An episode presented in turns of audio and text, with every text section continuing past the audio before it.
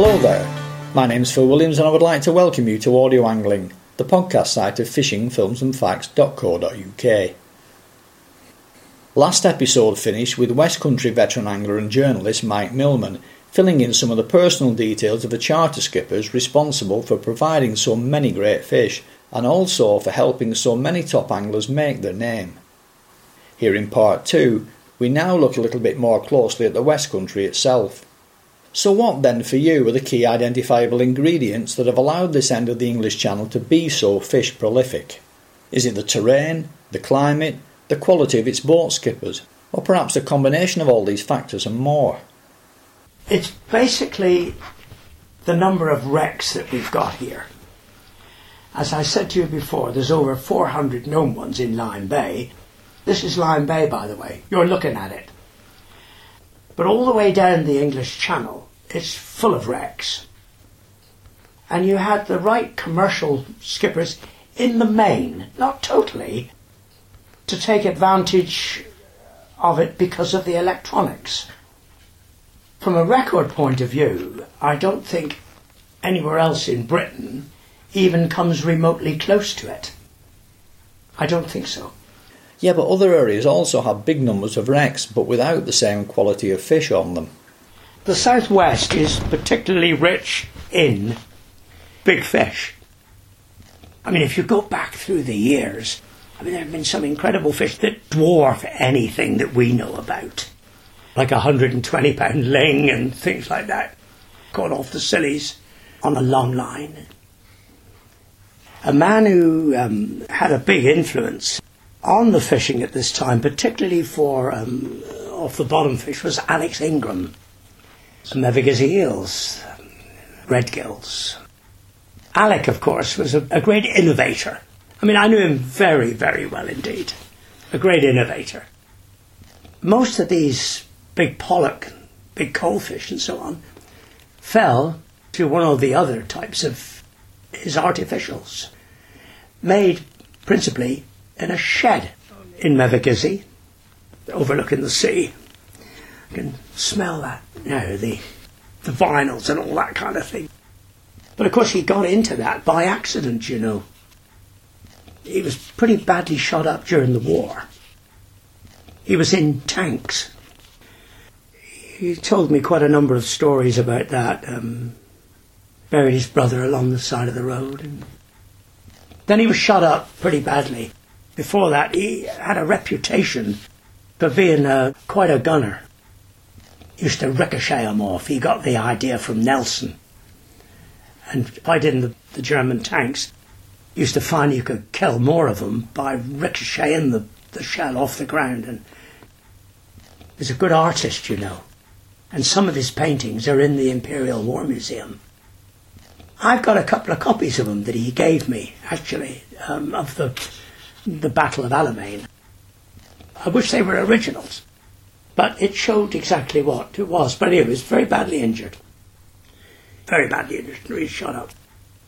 And he woke up looking at a stained glass window, and he thought he'd gone to heaven. in fact, he was in a church that had been turned into a temporary hospital. But anyway, he got into the the casting purely to repair the shoulder. And he had nothing to do. So he developed these rudimentary eels. And it went on from there. And of course, it became big time.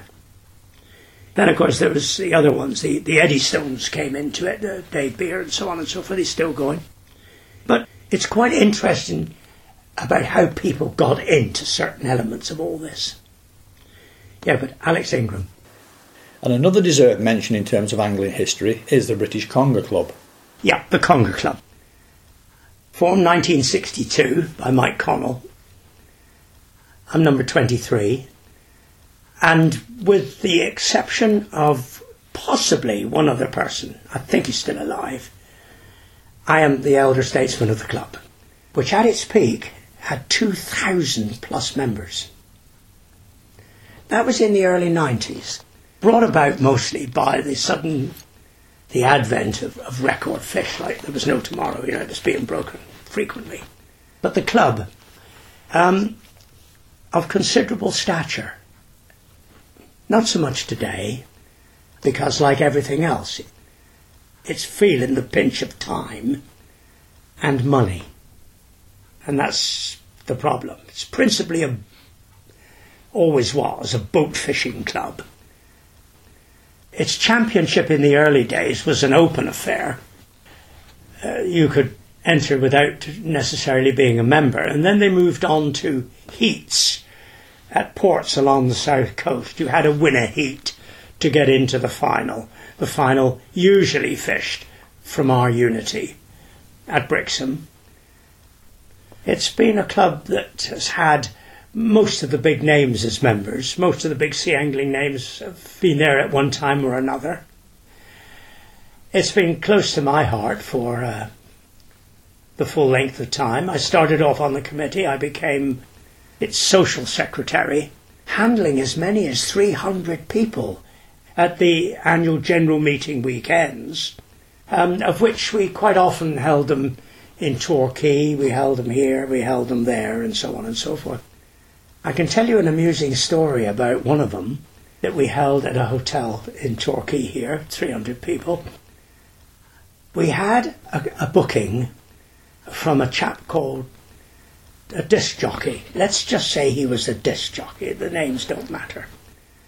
And he had made the booking for two of them to come. It was him, and we assumed it was his wife or lady friend or something like that. On the Sunday morning, I looked at my list to see who had paid and who hadn't, and realised that they hadn't paid. So I go up to the room and knock on the door And the fellow answers it and says, yeah. And I said, I wonder if packing up now, you know, and I wonder if it could square up the accounts. always he's in. says a voice. So in I go, sitting up in bed, this lady. Oh, what is it? She said. I said, well, it's good. Said, oh, said hand me the checkbook. So he goes and gets the checkbook. At that moment, another chap comes out of out of the bathrooms. Now we got three of them there instead of two. Anyway, she wrote the check. And that was that. A little while later, she went to prison for a very long time for running certain establishment. Uh, there's more to it, which I will not go into. But you did see life that was not quite on the, the schedule. But the club grew in tremendous stature along the years, and um, well, I think it was Europe's biggest club from a certainly from a single species point of view. Yes, of course, over the years, I mean, the uh, the conger record has been beaten nine times to be precise.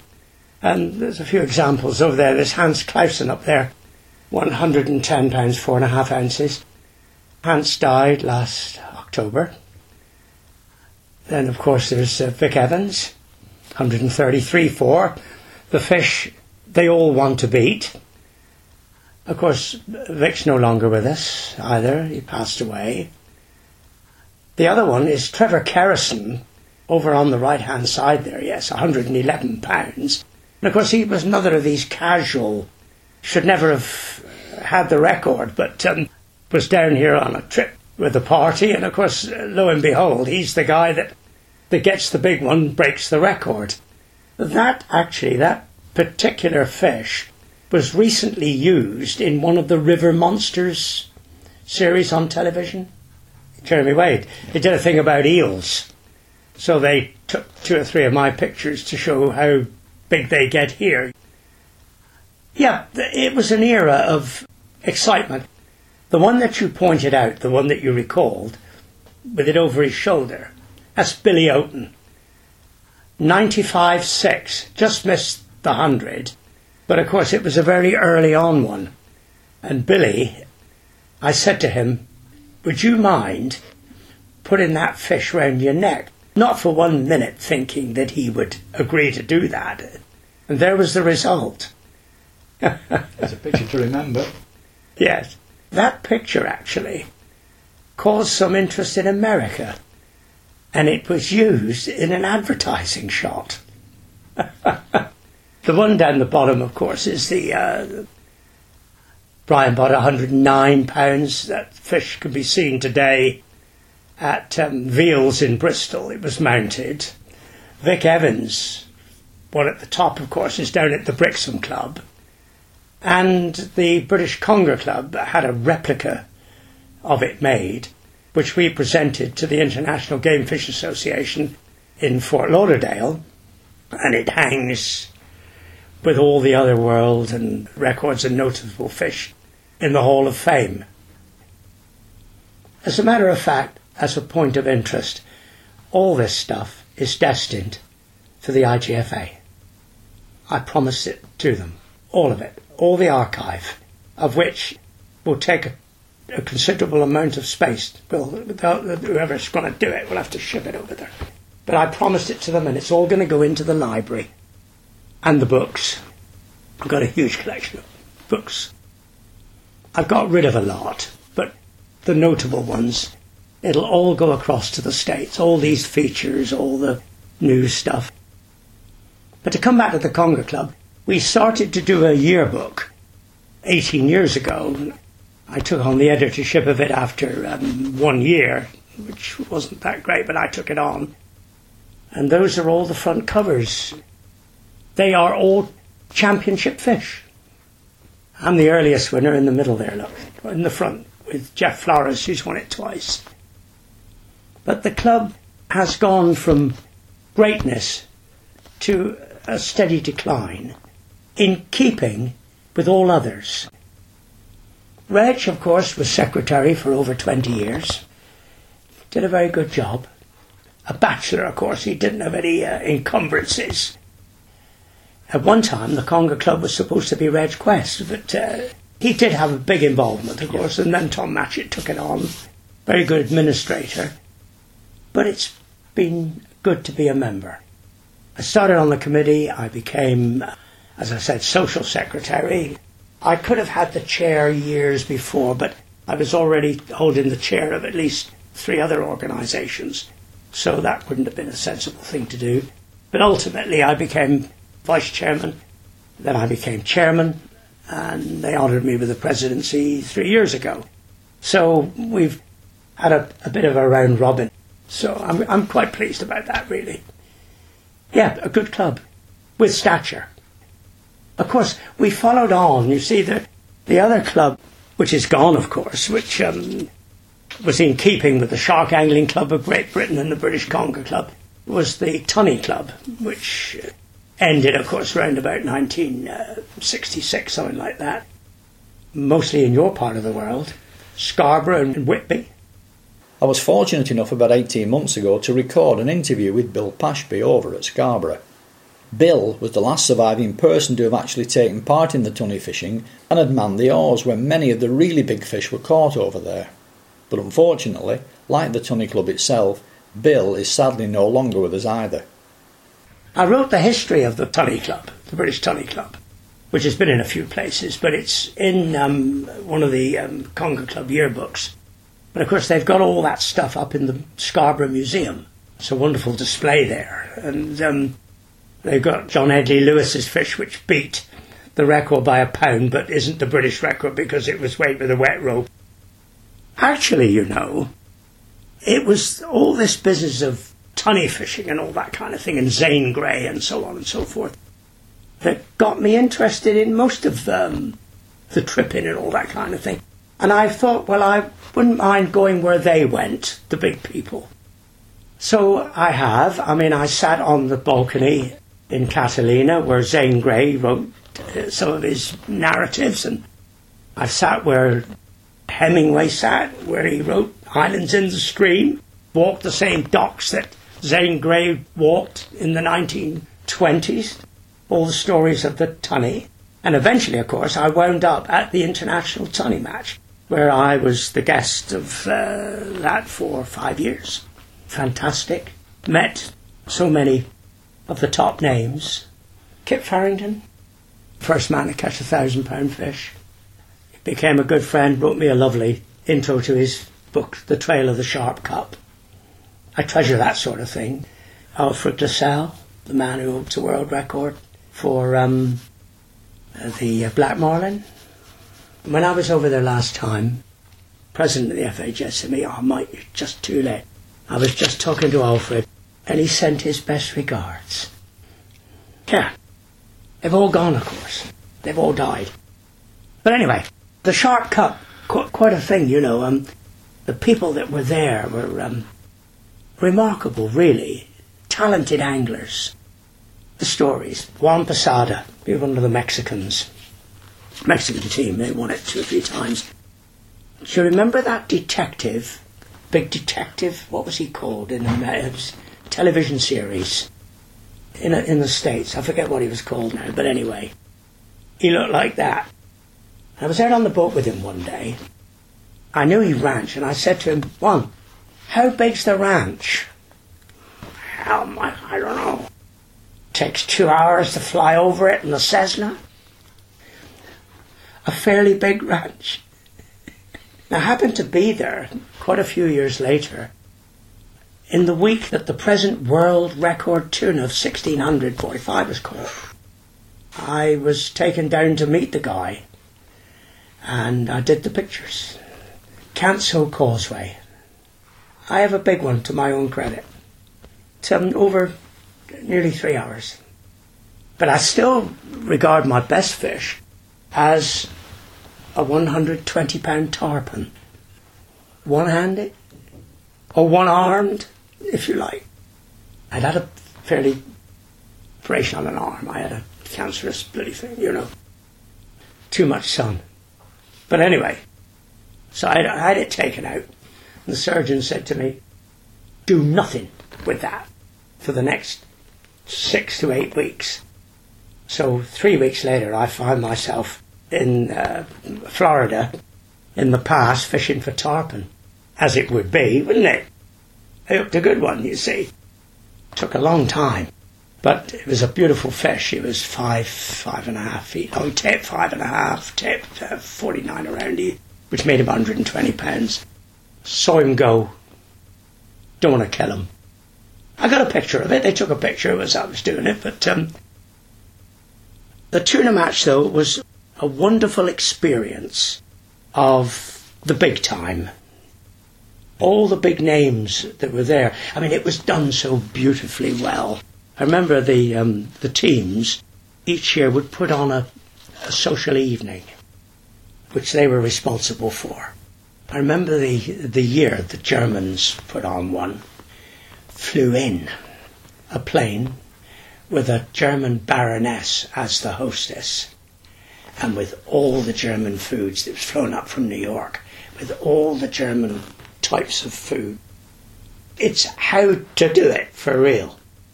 Wonderful. And Mexico um, always used to put on, especially and they have girls up and dancing and Mexican stuff and tequila and all this kind of thing, you know. Presented everybody with a, a memento, of which I have a cupboard full. We should show them, but we never do. And remember one year they gave me a beautiful, a beautiful knife with my name already inscribed on it. But it takes money to do these things. But they were thoughtful money. I never found them anything other than nice. One year, we had a guy called Gibson who was a lumberjack, and he had broken the bluefin tunny record. So they invited him to fish on the American team. I'd been out with him on the boat just by luck. Came back. Was standing at the um, reception desk at the Grand Hotel in Yarmouth, Nova Scotia. And the girl behind the bar said, "Oh, Mr. Uh, Gibson, there's an uh, envelope for you." I remember him saying, "He said, hell, nobody was going to write to me from the bloody backwoods of some or other." Up in the envelope, there was a, a wad of hundred dollar bills. What do I do with it? I said, "You put it in your pocket." See, somebody had noticed that whilst he was a member of the national team, he didn't have the stature or the money of his compatriots. Now, one of the other of them had noticed that. There was $1,500 in the envelope. Now, that probably meant absolutely nothing to whoever had put it in there. It could have been a thousand, it could have been two thousand. But somebody was thoughtful to enable him to stand his corner. And that's the type of people basically they were. Can we now start to look at your involvement with that great long list of British records? You know, of course, that um, I did a lot of news um, pictures Yes. Uh, all over the place, you know, here, there, and God knows where. And of course, I was with BBC Television for 12 years, over 600 programmes, most of which I directed. Wonderful times. Took me to a lot of places, met a lot of people. We've just had the BBC's 50th anniversary in Plymouth, to which I was one of the guests, and that was really good. Angela came down, she's my era, of course. Hugh Scully, all good friends. Yep. Right, so we're going to talk about the records. The easy way to do that, Phil, is to pull up this book, this one here, and just trot through some of them visually. Then I'll remember which ones you might want to talk about additionally. Now, earlier, of course, we talked about JJ, didn't we? We did. Well, there he is on the day he caught his anglerfish of 74 pounds 8 ounces. That was the day. Somebody looks a bit older than that today when we see him. Just a touch. He's not bad though. The irrepressible Roy Slater. He arrived on our doorstep six o'clock in the morning. So I hope the breakfast is on there. Yeah, all right, Roy. What have you got? I got this. Show me the spas. Sat down, ate his breakfast, went back up on the hoe and did the pictures. Then we went in and got it positively identified, and so on. You know, all the all the rigmarole. There's John Garlick with the black bream. This still stands. 1977. Six pounds fourteen. Got him a trip to Mexico. And there's the red bream. That's the one I would like to catch. Nine pounds, eight ounces, twelve grams. Brian Reynolds.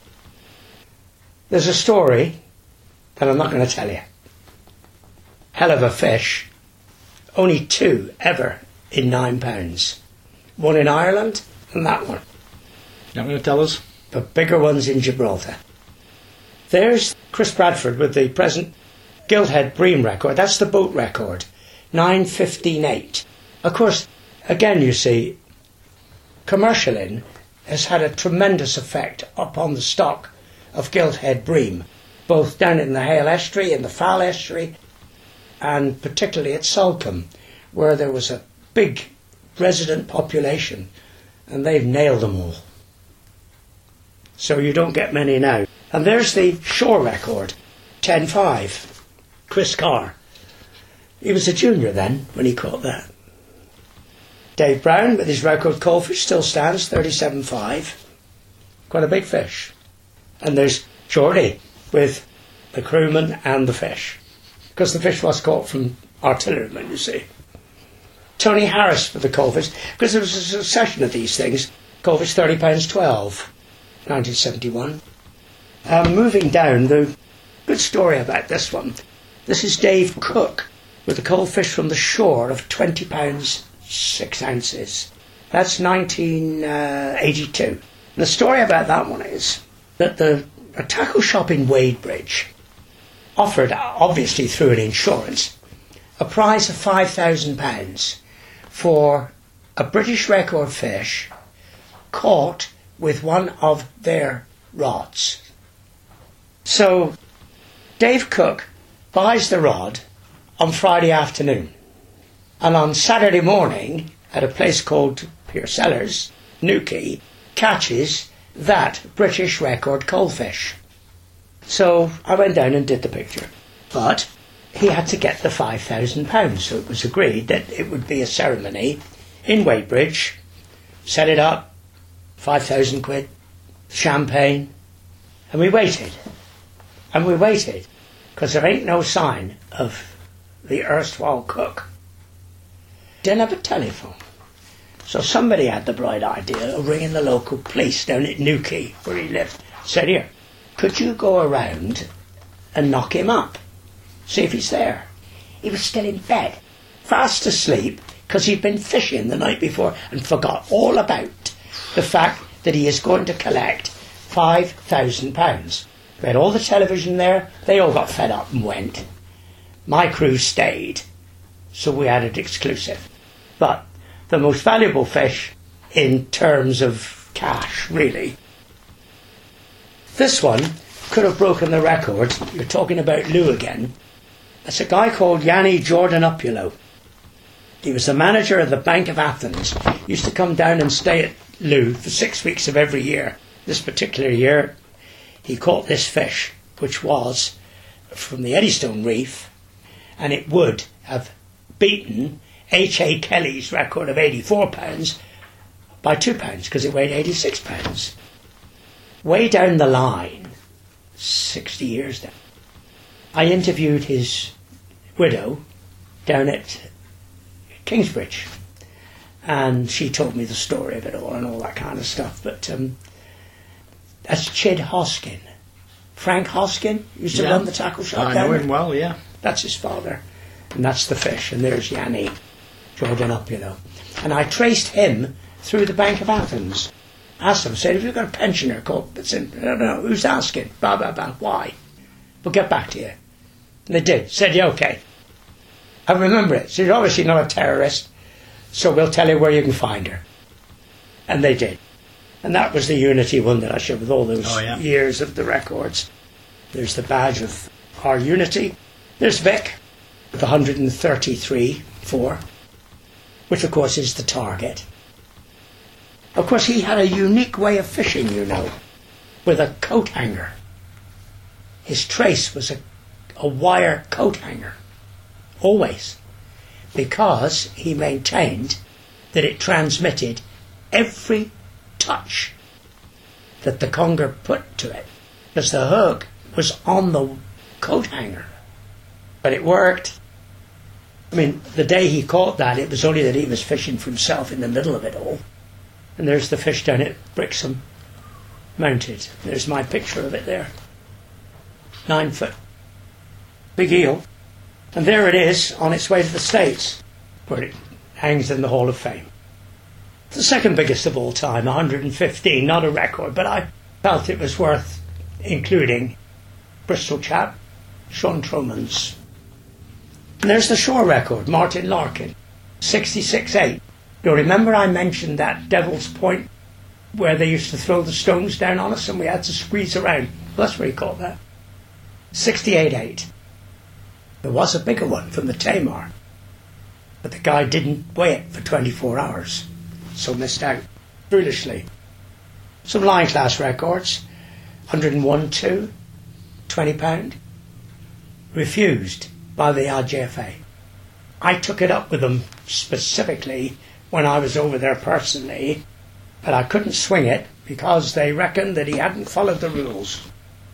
There's Neil Ball with the conger from Lloyd Saunders, uh, 112.8.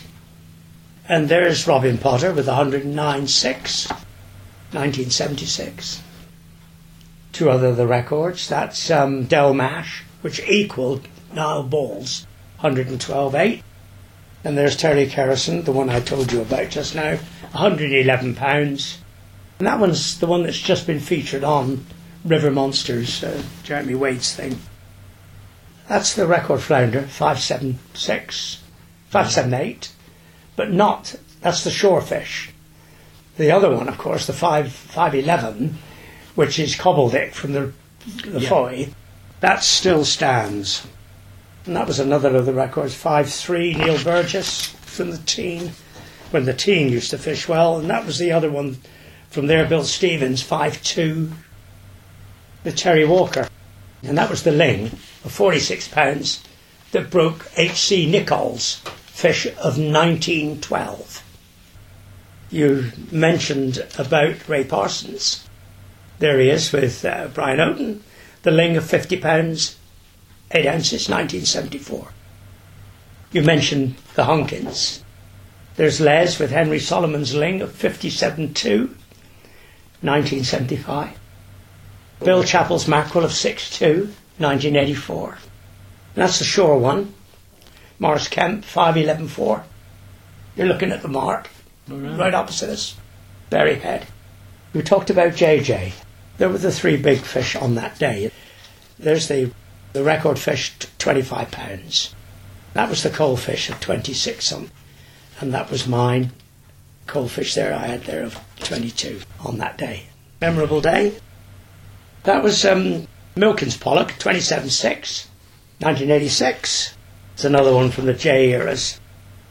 Okay, Mark Wills with the Electric Ray, 58.12 off the shore. This one gave him a shock. That's Norman Cowley's Electric Ray, 96.1, 1975. They didn't know what they had, so they got hold of it. yeah, gave him a real shudder. Tony Martinez, Small Eyed Ray, broke the record. And there's Hetty with her Mako 352, 500 pounds, 1971.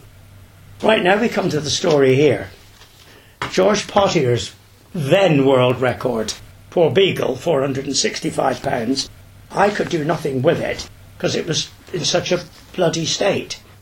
And it was in a state because there was no water and the tide was out and you weren't allowed to use a tap or a hose pipe. But he brought that huge fish down from Padstow, stuffed in the back of a brand new shooting brake. You have never seen anything like it. Drove down and got it photographed and got it weighed. I literally threw the whole roll of colour film away. There was nothing you could do with it. I just chucked it. You can see the state of it. And that was Derek Runnels. He could have broken that record if only he'd got down to the scales. 458 after 24 hours. I brought the scales up from Looe. I went and collected the scales, took them up to Padstow, and we photographed it there. It then weighed 458, and there was uh, 32 pounds of water in the bottom of the container. Quite a unusual one. Alan Pascoe, big-eyed tunny from the wall at Newlyn, 66 pounds 12. Saw it swimming around there for a few days, and had a go for it and caught it. Interesting fish. Turbot. Paul Hutchings, he was a junior then. He was uh, 11 or 12, something like that. 31 4, 1972. That set going the off the centre line fishing for turbot when the boats drifted off the wrecks right, yeah. down the side. Yeah. But they didn't do that originally. As soon as it drifted off, all up, Paul Hutchings. Day to remember. Derek Dyer turbot 32.3 on the same day. His mate had won 31 pounds, which equaled the record. There they are together.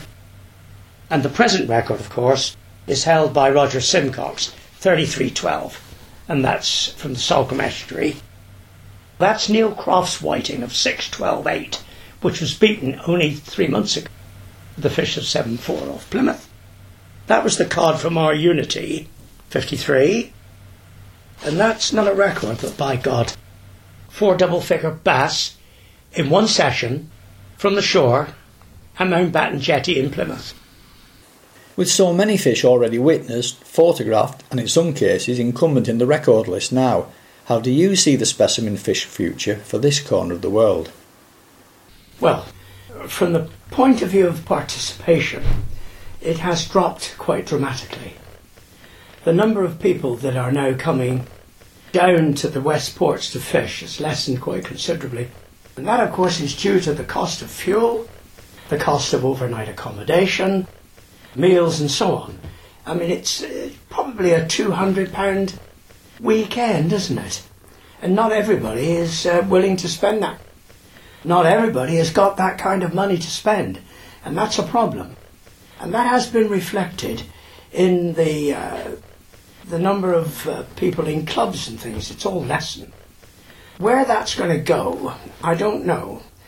We may have reached perhaps a bottoming where the people that are still coming are wealthy enough to be able to continue to do so.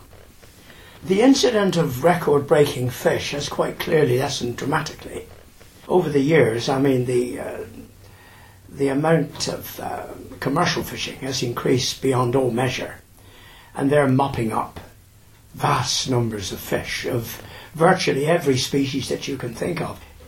It now has a value, no matter how poor you may consider it to be. They'll call it something else and do something with it.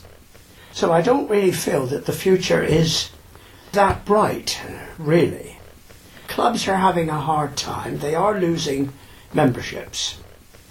It's also a fact, of course, that the younger person perhaps isn't quite as keen on club life um, of that type of thing as we were. Too many other electronic horn based attractions, or should I say distractions. Exactly. The juniors aren't coming through, whereby in the old days uh, each club had a thriving junior section, and I can think of one or two clubs with over a, a hundred juniors. I know of one that had a membership, a junior membership of about 80, that now has three. And they will lose them as soon as they become 16. So that's a serious downside, isn't it? So I don't quite know what the answer to that is. Unless, of course, as with everything, it goes in circles, or cycles, or whatever you want to call it, and it may be somewhere down the line. But I've got doubts about that, to be honest. I think that saltwater angling has a limited future, as sad as that might be. If you wanted to get slightly controversial, the Angling Trust, of course, is taken over from the NFSA, it's taken over from this and taken over from that. The reality is, of course, that it is not truly representative of all disciplines. It likes to think that it was going to become that, but it hasn't. And I see that through the number of emails that we get, probably from for every 20 or 30 that we get from them, one or two may have some bearing on salt water. And then, whatever that is, it's usually periphery or something that they've dreamt up, something to make you feel. Because I have criticised this very heavily that you are too concerned with elements that are of no great national interest. And they're concentrating, of course, on competitions within the coarse world, the Fish O'Mania thing, all that. All right, there are competitions that don't deserve the kind of coverage that they're giving them. My opinion. I have been critical of it since the very beginning, which they well know, and um, a lot of what I said has very much come to pass. There's no doubts about that. But unless it becomes more representative, I don't really see where it's going to uh, benefit the saltwater. So the best of it has now gone. I would say so. Well, I've certainly seen the best of yep. it. There's no question of that. But nevertheless, I mean, there are still are still enthusiastic bodies. I would mention the Cornish Federation of Sea Anglers, which um, I've been close to you for many years. Uh, they kindly invited me to present the 50th anniversary uh, prizes and all that kind of thing. Uh, they reminded me that I'd been down there, I don't know, God knows how many years. And that is thriving quite well.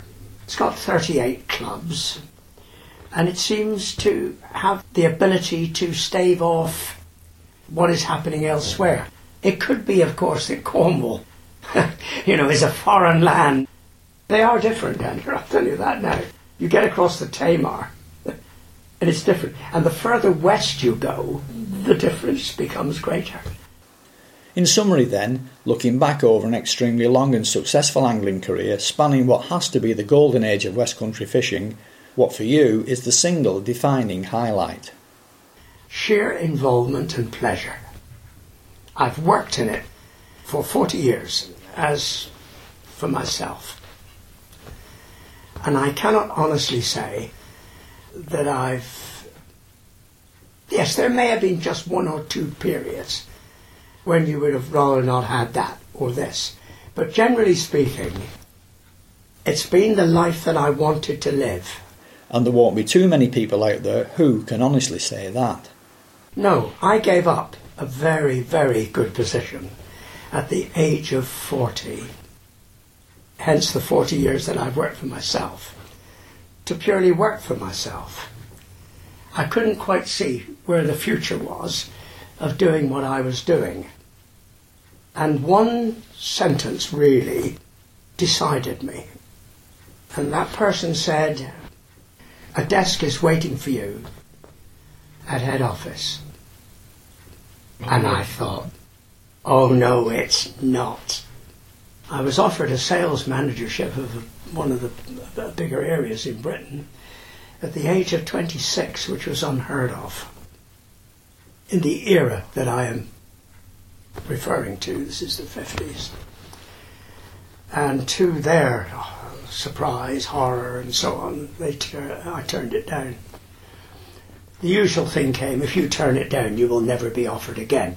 And they kept offering too many times, and until one day, in a fit of weakness, I took one of the positions. But I'm afraid it was the turning point where I realised that that was going to be a life of purgatory in comparison to what I wanted to do. And I've always been my own man, really. And I think that it's paid off. And I've been lucky. Let's not get away from that. You've got to be lucky as well. And I have been. And I've had tremendous support. And that's the whole thing. My wife has never stopped me from doing anything I ever wanted to do. And before the children were big enough to be left, I mean, I travelled the world on my own. And she never complained, never. And, and I don't think there's many would be like that. I'm sure you're right. To be honest with you, you know. And I can think of one or two. We've, we've been married for 56 years. We hope to make the 60. At the moment, it looks all right, but you can never tell what lies tomorrow, can you? So again, it's very much a case of making what you can of today, because you don't know what's tomorrow. And I feel sorry for the youngsters today. I think they've got a tough time of it, and I think they've got tougher times to come. But they'll work it out, I dare say. We always have. But it's a question of force must, isn't it? But I've certainly enjoyed it.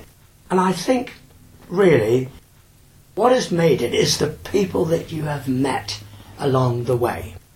With just the very odd exception, I've been happy with all of them. And, and basically, they with me. You, you only get the odd person. You can't be all things to all people, can you? I had one who, and I think this might wrap it up, became quite hostile towards me. And we were reasonably good friends at one time.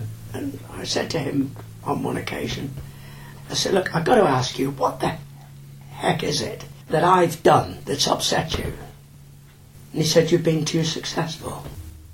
And I wanted to be what you were and it was never within the realms of possibility. And I said, Well, that's no reason whatsoever to be like that. And he said, Mike, I've realised perhaps it was a bit silly. And he shook hands with me, and we've never had a problem since. For me, and a lot of people I'll wager, this has been very much a trip down memory lane. But for people younger than me who missed out on the possibility of the experience, I'm sure it's hard to comprehend the sheer quality of the fishing back then and the professionalism of the boat skippers concerned.